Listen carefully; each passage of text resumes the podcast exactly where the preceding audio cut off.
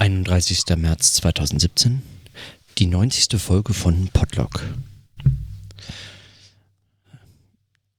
Ich kann mir das noch nicht ganz so vorstellen. Das Wetter ist viel zu schön, als dass ich mir jetzt vorstellen kann, dass gleich in Witten ein Workshop stattfinden wird zum Thema Terrorismus.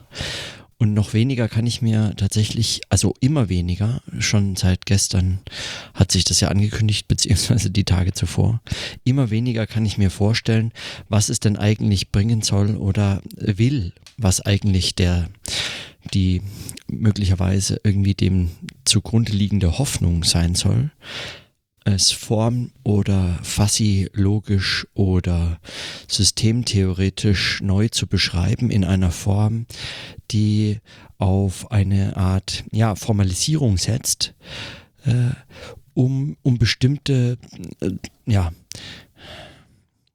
mein Verdacht ist, dass es sich weiterhin dabei eigentlich um, um Berechnungsfantasien handelt. Also ich habe mir zum Zweck der ähm, ich habe mir zum Zweck der Vorbereitung auch nochmal äh, den diesen ursprünglichen, diese Fuzzy-Logik äh, vorschlagenden ähm, Aufsatz Fuzzy-Sets durchgelesen und, ähm, und also ohne dass ich den vermutlich zur Gänze verstanden hätte oder damit diese ganze Diskussion ja überhaupt erst ausgelöst, aber äh, sicher nicht beendet wurde, ähm, scheint mir doch wesentlich zu beobachten, dass es sich dabei um ein, so ein, ein Informatikproblem, so ein, ein, ein, ja, eigentlich ein Problem von Berechnungsfragen handelt. Wenn man hier den ersten Absatz liest in dem Artikel Fuzzy Sets von ähm, L.A. Sade, Sade, Sade, keine Ahnung, vom Department of Electrical Engineering and Electronics Research Laboratory, University of California in Berkeley.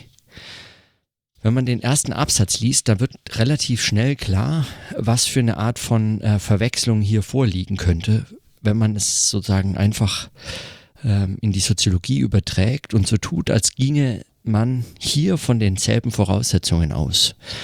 Das tut man nämlich nicht ähm, meines Erachtens, aber der Absatz liest sich More often than not, the classes of objects encountered in the real physical world do not have precisely defined criteria of membership. For example, the class of animals clearly includes dogs, horses, birds, etc., as its members, and clearly excludes such objects as rocks, fluids, plants, etc. However, such objects as starfish, bacteria, etc. have an ambiguous status with respect to the class of animals. The same kind of ambiguity arises in the case of a number such as 10 in relation to the class of all real numbers which are much greater than 1.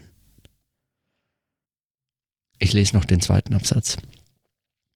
Clearly, the class of all real numbers which are much greater than one, or the class of beautiful women, or the class of tall men, do not constitute classes or sets in the usual mathematical sense of these terms. Yet, the fact remains that such imprecisely defined classes play an important role in human thinking, particularly in the domains of pattern recognition, communication of information, and abstraction. The purpose of this note is to explore in a preliminary way some of the basic properties and implications of a concept which may be of use in the dealing with classes of the type cited above. The concept in question is that of a fuzzy set, that is, a class with a continuum of grades of membership. As will be seen in the sequel, the notion of a fuzzy set provides a convenient point of departure for constructing of a conceptual framework which parallels in many respects the framework used in the case of ordinary sets, but is more general than the latter and potentially may prove to have a much wider scope of applicability, particularly in the fields of pattern classification and information processing. Essentially, such a framework provides a natural way of dealing with problems in which the source of imprecision is the absence of sharply defined criteria of class membership rather than the presence of random variables. We begin the discussion of fuzzy sets with several basic definitions. Soweit aus diesem Aufsatz. Ähm, es geht also um ähm, ähm, Klassenzugehörigkeit, ähm, also Kategorienzugehörigkeit oder eben ja semantische Konstruktionen ähm, mit der besonderen, äh, mit dem besonderen, mit der besonderen weiteren Bedeutung für ähm, Mustererkennung und äh, Kommunikation und Abstraktion. Und in dem Zusammenhang äh, taten sich Ingenieure bis vor fassi-logischen äh, Zeiten anscheinend sehr schwer, damit zu rechnen, weil, äh, weil Logik äh, von klaren Definitionen, von klaren Unterscheidungen und eben äh, streng voneinander unterschiedenen Klassen äh, ausgehen musste und äh, mit solchen fließenden Übergängen, Continuum of Grades of Membership, nicht rechnen konnte. Und da will hier Fassi-Sets ähm, dieser Aufsatz eine Abhilfe schaffen und ähm, machte dies scheinbar. Also ist ja sehr, äh, ein sehr bedeutender Aufsatz gewesen. Die Frage ist nur, ob das, äh, ob das sagen für die ähm,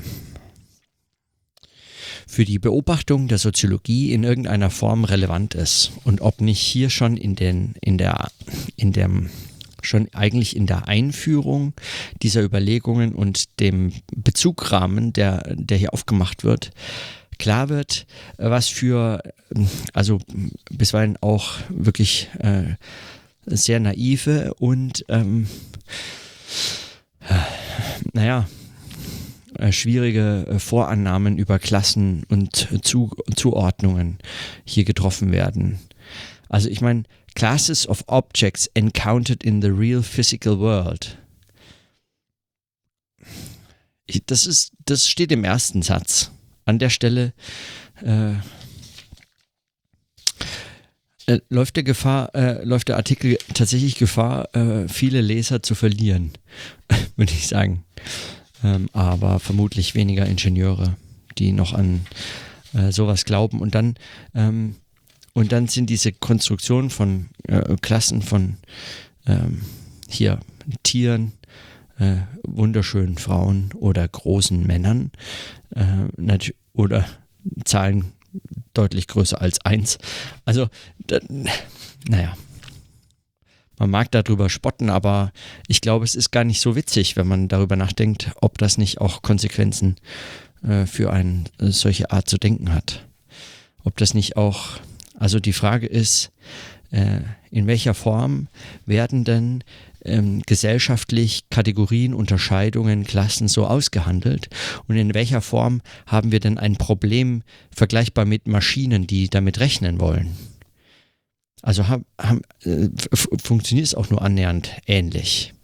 Oder ist es eine Frage, äh, wie wir Theorie bilden darüber? Ist es eine meine, mein Verdacht ist es eben ein, ein Modellierungsproblem, aber dazu muss man überhaupt erstmal ein Modellierungsinteresse haben. Und ein Modellierungsinteresse kommt ganz oft mit der Hoffnung einer Berechnung von gesellschaftlichen Zusammenhängen oder sozialen Operationen und auch einer Voraussagbarkeit solcher. Da hätte ich meine äh, Zweifel und bin gespannt, wie das ähm, heute verhandelt wird im Bezug auf Terrorismus an diesem wunderschönen, fast frühsommerlichen Tag. Ähm, und zu dem Workshop mache ich mich jetzt auf und in diesem Sinne berichte ich dann erst morgen darüber. Heute, das war der Ausgangspunkt, morgen dann vielleicht das Resümee auf der Heimfahrt. Dann bis morgen.